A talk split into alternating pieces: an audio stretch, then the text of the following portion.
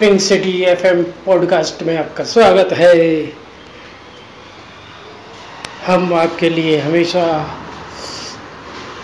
नए नए ज्ञानवर्धक करंट ज्ञान और अन्य तरह की सामग्री लाते रहते हैं। और आप भी इसका इसे सुनिए और हमें अपनी प्रतिक्रिया भिजवाइए। धन्यवाद। देव संस्कृति का दर्शन, गायत्री मंत्र। गायत्री मंत्र एक फिलॉसफी है। इसे हम जीवन जीने की कला कह सकते हैं। यह सोचने का एक तरीका है। जीवन व्यापन करने की एक पद्धति है। समाज के गठन का एक तरीका है। विश्व के शांति का मूल मंत्र, अगर हम इसे अपना कर चले तो हम अच्छी दुनिया की कल्पना कर सकते हैं। अच्छी दुनिया हमें फिर देखने को मिल सकती है। जैसी कि प्राचीन काल में देखने को मिलती थी। गायत्री एक दिव्य ज्ञान है, इसे देव माता कहते हैं। इसकी उपासना से मनुष्य देवता बन जाता है। इसे विश्व माता भी कहते हैं। गायत्री की फिलॉसफी सबको जाननी चाहिए। इसे हम समझ गए और उस रास्ते पर हम चलने का प्रयास कर सकें। तो हमारा जीवन धन्य हो सकता है। नमस्कार। आज हम आपको बताएँगे गायत्री मंत्र। गायत्री मंत्र का अर्थ और मूल जो हमारे जीवन में उतारें तो हमारा जीवन सफल हो सकता है। गायत्री के चौबीस अक्षरों में धर्म, नीति, जीवन, कला तथा लोक व्यवहार की बड़ी ही महत्वपूर्ण शिक्षा भरी है। इस शिक्षा को भली प्रकार से कम कर लेने से यह उद्देश्य पूरा हो सकता है। धर्म ग्रंथों का उद्देश्य मनुष्य के विचार, भाव लक्ष्य, दृष्टिकोण का शुद्ध करना है, जिसमें उसकी शारीरिक व मानसिक क्रियाएँ सतोगुणी व धर्म संगत होने लगे। यह प्रक्रिया गायत्री मंत्रों के अक्सर में छिपी हुई महान शिक्षाओं को अपनाने से हो सकती है। इसलिए गायत्री को वेद शास्त्र का निचोड़ कहा गया है। गायत्री का मर्म समझने, अर्थ लगाने से धर्म ग्रंथों का विशद अध्ययन करने का लाभ मिल सकता है।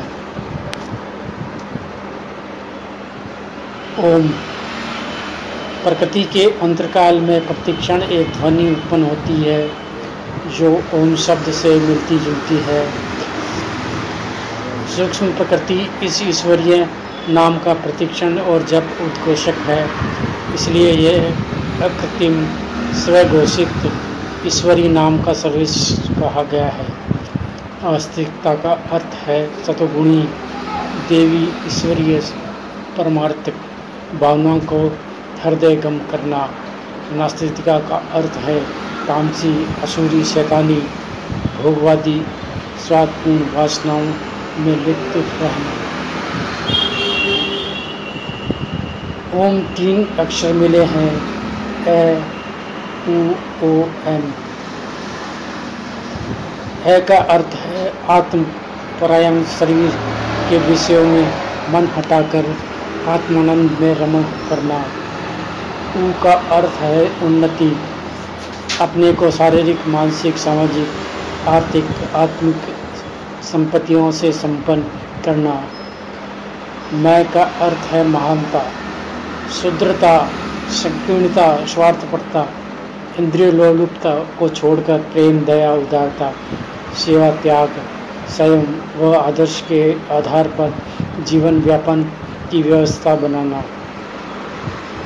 इन तीनों अक्षरों में से जो शिक्षा है, उसे अपनाकर व्यावहारिक रूप में ओम की ईश्वर की उपासना करनी चाहिए। भू, हम शरीर नहीं, प्राण है। आत्मा है शरीर को प्रधानता देना आत्मा की अपेक्षा करना है। यह भौतिकवाद है। आत्मा को प्रधानता देना, वो शरीर की उचित रक्षा करना, यह आध्यात्मिक बात है। गायत्री कहती है कि हम आत्मा हैं, इसलिए हमारा सर्वोपरि सर्वोपरि स्वार्थ आत्मरणता में है। हमें आत्मवादी बनना चाहिए और आत्मकल्याण आत्मचिंतन, आत्मोन्नति और आत्मगौरव की सबसे अधिक चिंता करनी चाहिए। आत्मकल्याण के लिए, आत्मोन्नति के लिए, आत्मगौरव के लिए प्रयत्नशील रहें और समाज सेवा द्वारा विराट पुरुष, विश्व मानव, परमात्मा की पूजा करें। भू हमें कर्मयोग का संदेश देता है, क्योंकि इसी आधार पर समस्त प्रकार के दुखों से छुटकारा पाया जा सकता है। हम बुद्धिमता दूरदर्शिता और विवेकपूर्ण निर्णय की हमें सत्य परिणाम के लिए, जीवन विकास के लिए क्या करना है, जो करना है, उसमें तत्पा, तत्परतापूर्वक जुड़ जाएँ।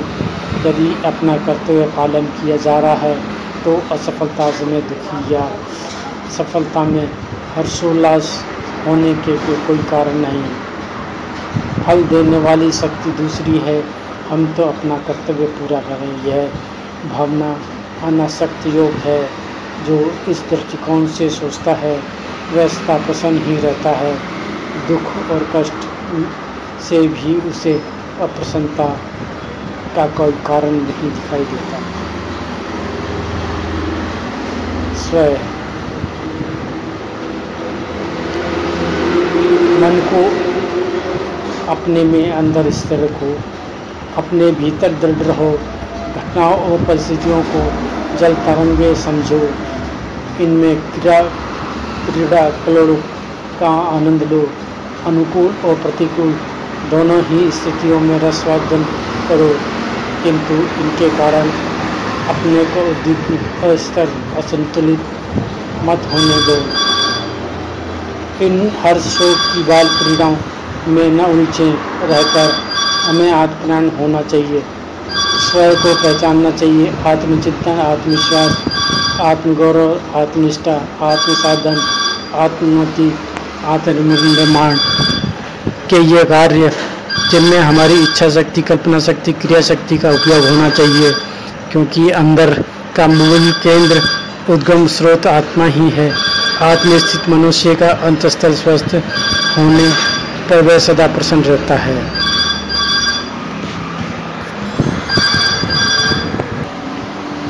वरेण्यम, हम अनिष्ट को छोड़कर श्रेष्ठ चिंतन करें, अशुभ चिंतन को त्याग कर शुभ चिंतन अपनाएँ, जिससे मानसिक कुड़न व असंतोष से छुटकारा मिले और सर्वत्र हर परिस्थिति में आनंद ही आनंद उपलब्ध हो। किसी मनुष्य की आंतरिक मेहनता ही श्रेष्ठता का कारण होती है। हम महान बने, हम श्रेष्ठ बने, संपत्तिवान बने और इसकी आध्यात्मिकता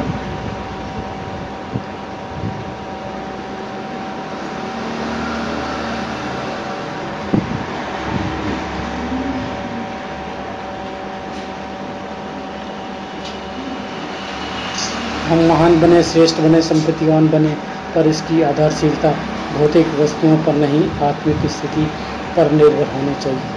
भरपूर। मनुष्य को निष्पा बनना चाहिए। पापों से सावधान रहना चाहिए। पापों के दुष्परिणाम को देखकर उनसे गणना करें और निरंतर उनको नष्ट करने के लिए संघर्ष करें। यदि पवित्रता की दृष्टि दिशा में हमारा प्रयत्न जारी रहे तो संसार के समस्त कष्ट और बंधनों से छूटकर हम जीवन मुक्ति का सर्वाधिक आनंद प्राप्त कर सकते हैं। देवस्य अशुद्ध दृष्टिकोण से बचकर, शुद्ध विचारधारा को अपनाएँ। असुरता की नीति को छोड़कर देवत्व की गतिविधियों को स्वीकार करें। उन क्षणिक सुखों, आकर्षणों और प्रलोभनों से बचें, जो भविष्य में दुख देने वाले हों। जिनके कारण आत्मा को पतन के गहरे गर्भ में गिरना पड़ता हो। गायत्री कहती है कि हम देव तत्व को विकसित करें। देवत्व को प्रोत्साहन दे, देवी आत्म संकेत का अनुसरण करें। दिन ही हम अपने अंदर सद्गुणों को धारण करें, अपने स्वभाव को नम्र मधुर शिष्ट निर्भीक, दयालु पुरुषार्थी निरालस्य श्रमशील बनाएँ तथा व्यवहार में उदारता, सच्चाई, ईमानदारी, निष्पक्षता भले मानसता न्यायप्राणता समानता और उद्योगशीलता का परिचय दें। उन सभी गुणों, विशेषताओं और योग्यताओं को अपनाएँ, जिनके द्वारा स्वास्थ्य कीर्ति प्रतिष्ठा, धन, वैभव और आदि की प्राप्ति होती है। छब्बीस देवी संपदा गीता में बताई गई हैं। जिनको संक्षिप्त में कहना चाहें तो वे हैं अनुतेजना श्रेष्ठता, विचारशीलता सिमूलता संयम, शक्ति, संचय, उदारता और कर्तव्यता इन गुणों को अपने स्वभाव व अभ्यास में लाना यह एक उचित कोटि का धन उत्पन्न करता है।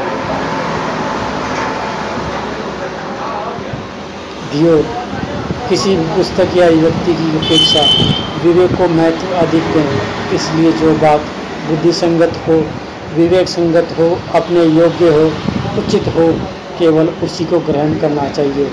विवेक की कसौटी पर कसकर हम बुराई, भलाई की हर जगह परख कर सकते हैं। विवेकवान बने, विवेक को अपनाएँ। विवेक की कसौटी पर कसकर अपने विचार और कर्मों का निर्धारण करें। यौन। हमारी जो भी शक्ति और साधन है वे कम हों या अधिक हों, उनके न्यून से न्यून भाग को अपनी आवश्यकता के लिए प्रयोग में लाएँ। शेष को निस्वार्थ भाव से अशक्त व्यक्तियों में बांट दें, जोड़ने और भोगने की अधिक भाग में अपने दुर्बल, पिछड़े हुए और विकसित, निर्धन अल्पबुद्धि अशिक्षित लोगों की अपेक्षा कर अधिक ऊँचा उठाने में खर्च करें। यह ईश्वरीय कार्य में हाथ बटाना और अपनी बुद्धिमता दूरदर्शिता और कर्तव्यपरायणता का प्रमाण देना है। यह आत्मसंयम और परमात्मा की देवी मार्ग है, हमें यौन द्वारा बताई जाती है। इस पर चलने वाला गायत्री उपासक जीवन लक्ष्य को प्राप्त करके रहता है। प्रदोचयात ये भगवान हमें प्रेरणा दीजिए, हमें बुद्धि को प्रेरित कीजिए। जब बुद्धि में प्रेरणा उत्पन्न हो गई है तो सारे धन, वैभव पैरों तले समय लौटेंगे। यदि प्रेरणा ही नहीं है तो कुबेर का खजाना पाकर भी आलसी लोग उसे गवा देंगे। गायत्री के प्रदोचया शब्द में एकमात्र सद्बुद्धि को प्रेरित करने की भावना है, परमात्मा से की गई है। आप किसी को निरुत्साहित मत कीजिए, किसी को ऐसी बात मत कीजिए जिससे वह आत्मविश्वास खो बैठे, निराशा गर्त में गिर जाए, वरन आगे बढ़ने में हर एक को प्रोत्साहित कीजिए, ऐसा ज्ञान दीजिए जिससे मनुष्य के विचार ऊँचे उठते हैं। आत्मा को सन्मार्ग की और प्रोत्साहन मिलता है। सबसे बड़ा दान है, अपने को प्राणवान बनाइए, दूसरों को प्राण का संचार कीजिए। जय गायत्री